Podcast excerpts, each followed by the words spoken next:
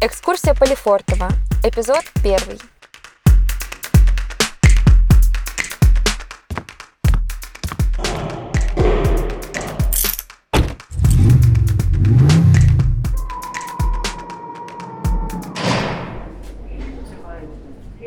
Станция Бауманская. The next Бауманская.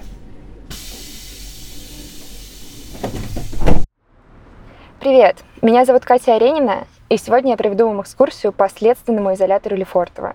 Самый известный изолятор страны расположен практически в центре Москвы, между станциями метро Бауманская и Авиамоторная, в районе, заполненном разнообразными учреждениями силовиков, военных и тюремщиков. По дороге к изолятору мы пройдем мимо здания МГТУ имени Баумана, военного госпиталя, храма Петра и Павла, где освещают ракеты, огромного здания аппарата Росгвардии за высоким забором, музея МВД. Концентрация непростых зданий в районе очень велика. Через несколько минут перестаешь удивляться глазкам видеокамер, наблюдающим за тобой со стен зданий. Тут они везде. Подойдя со стороны энергетической улицы, не поверишь, что именно тут находится самый закрытый российский СИЗО. Детская площадка, жилой дом, стенд с информацией о районных мероприятиях. Только пройдя вглубь двора, заметишь колючую проволоку и неприметную табличку «Следственное управление ФСБ».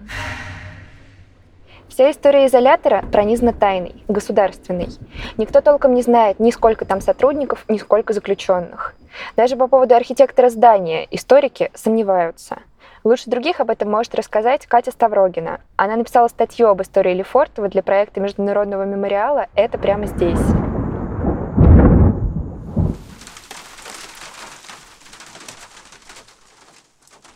Построенная в 1881 году московская военная тюрьма в Лефортово предназначалась для содержания под стражей нижних военных чинов. В то время тюрьма располагалась на окраине города, изолирована от других городских зданий. Архитектор применил так называемый принцип пенсильванской системы. Камеры располагались в двух флигелях, построенных веером к центральному корпусу. Главный корпус – четырехэтажное каменное здание в форме лежащей горизонтально буквы «К». Сходясь в центре, крылья образуют большой зал. Основные принципы системы – абсолютная тишина, абсолютная изоляция от внешнего мира и одиночное заключение.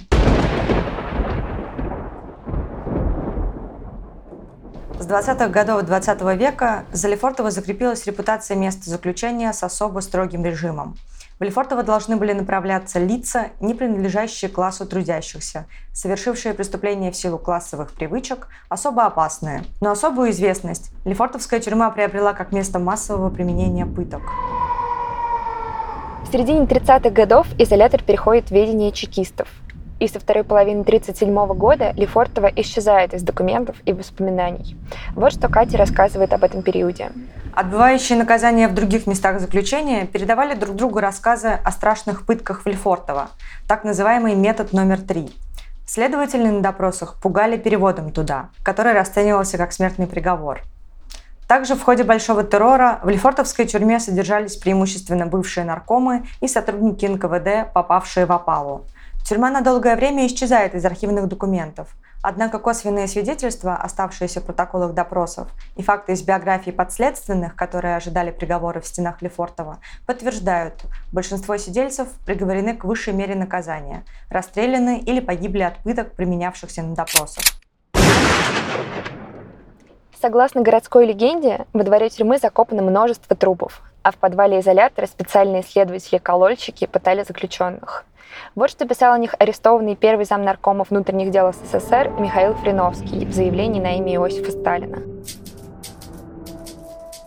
Следователи-колольщики были подобраны в основном из заговорщиков или скомпрометированных лиц, бесконтрольно применяли избиение арестованных, в кратчайший срок добивались показаний и умели грамотно, красочно составлять протоколы.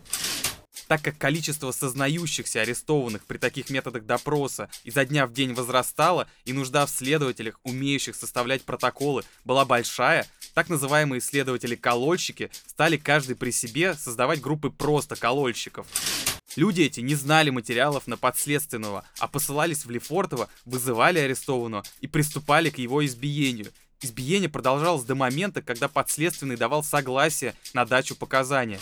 Остальной следовательский состав занимался допросом менее серьезных арестованных, был предоставлен самому себе, никем не руководился. Фриновского, одного из руководителей НКВД, а потом замнаркома, вместе с женой и сыном расстреляли в 1939 году, сразу после окончания Большого террора, когда репрессивная машина развернулась в сторону организаторов предыдущих расстрелов. Перед смертью Фриновский признался в участии в заговоре в НКВД, показав, что фальсифицировал дела. Проходная в сам изолятор со стороны улицы Лефортовский вал. Именно тут проходят родственники с передачами или на свидание. Ольга, жена 75-летнего ученого Виктора Кудрявцева, который уже год находится в изоляторе, прошла все круги ада, пытаясь передать больному диабетом мужу домашнюю еду или хотя бы раз в месяц попасть к нему на свидание. Первые приходы это был сплошной ужас. Но мы, во-первых, ничего не понимали с сыном, пошли первый раз.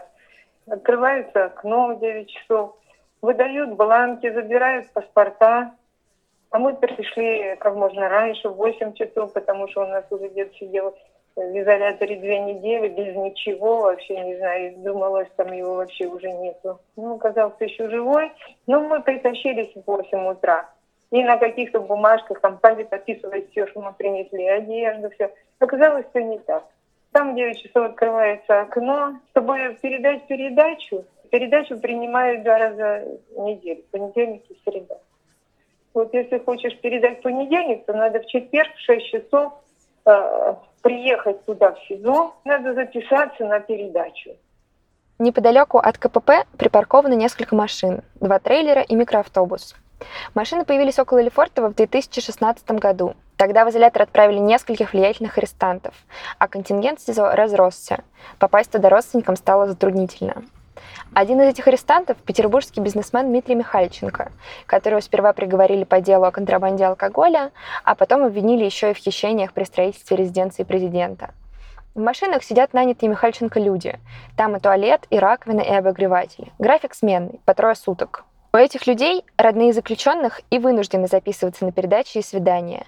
Зачем это нужно, догадаться легко. Желающих передать передачу или попасть на свидание много, очереди длинные, и первое место в этих очередях всегда отдано желающим навестить олигархов.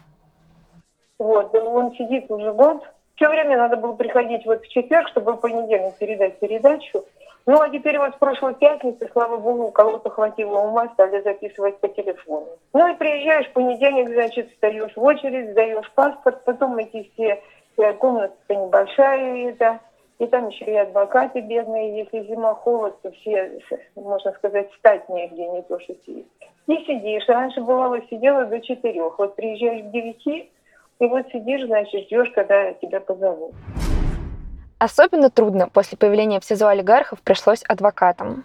Сначала ЧОПы богатых сидельцев грубо оттесняли защитников других арестантов, но вскоре организовались. Так появилась адвокатская жеребьевка, которую помогают устраивать все те же сотрудники олигархов. Теперь по пятницам защитники около СИЗО вытаскивают из мешочка бочонки лото с номерами, разыгрывая визиты к подзащитным на ближайшие две недели. Но если передать передачу и даже увидеть с подзащитным еще реально, то со свиданиями, на которые родственники записываются там же, в машине, беда. Свидание совсем облом. Там сидит здесь 200 человек, а свидание принимает только понедельник, вторник, среда, четверг, 4 дня – и э, по четыре человека, два до обеда, два после. Записываться надо в пятницу на все эти четыре дня. И звонить ровно в 9 часов. До 9 они выключают свои телефоны, в 9 включают. И можете представить, сколько людей одновременно пытаются дозвониться. Абонент временно недоступен. Перезвоните позже. Первые два места из четырех обычно уже заняты своими. По факту, родным обычных, не элитных сидельцев достается всего два свидания в день. Если им удается записаться, дальше сложная процедура.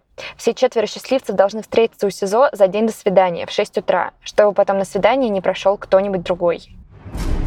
Свидание ведут, ведут те же девочки, которые э, принимают еду. Свидание час длится. Они должны сидеть и слушать, чтобы ничего лишнего мы не сказали и говорили только на бытовые темы. Если что-то отклоняешься, сразу сейчас прерву и пойдете без свидания, и, т -т -т -т, и начинаешь умолять, что ой, случайно вырвалось, там еще что-то. Ну, в общем, умоления, сплошные умоляния, просьбы, в общем, целование ручек, только ради Бога попасть на это свидание. Будущие арестанты попадают в изолятор через отдельный проезд, к которому простому посетителю уже не подойти.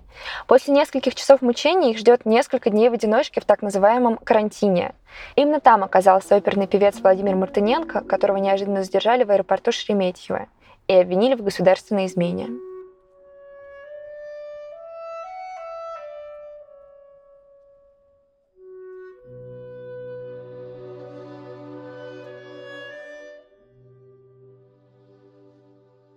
Тогда я получил первый урок учеников Дзержинского.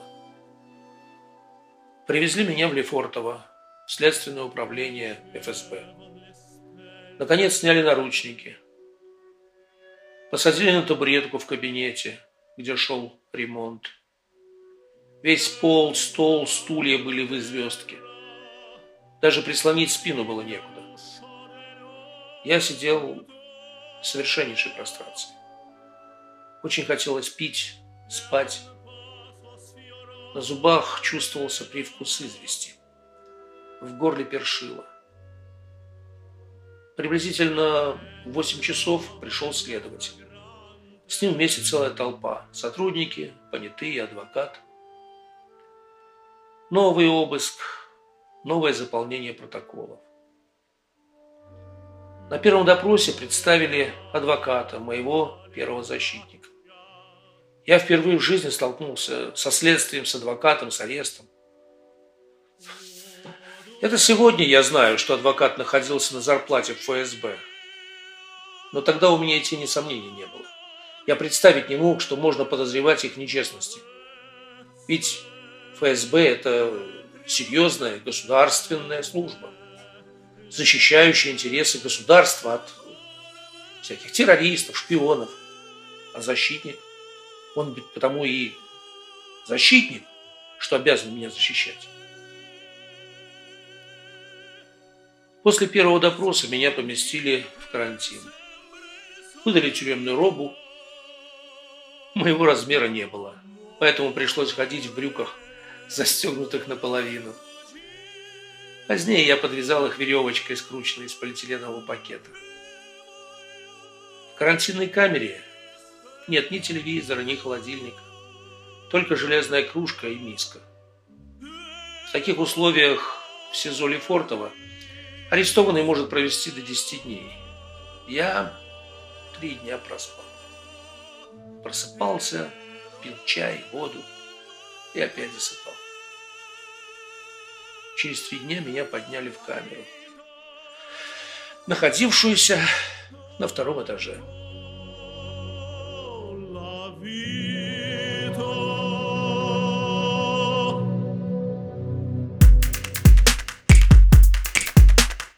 следующем эпизоде мы пройдем по коридорам Лефортова, узнаем, как устроена жизнь арестанта и заглянем в святая святых изолятора, в камеры,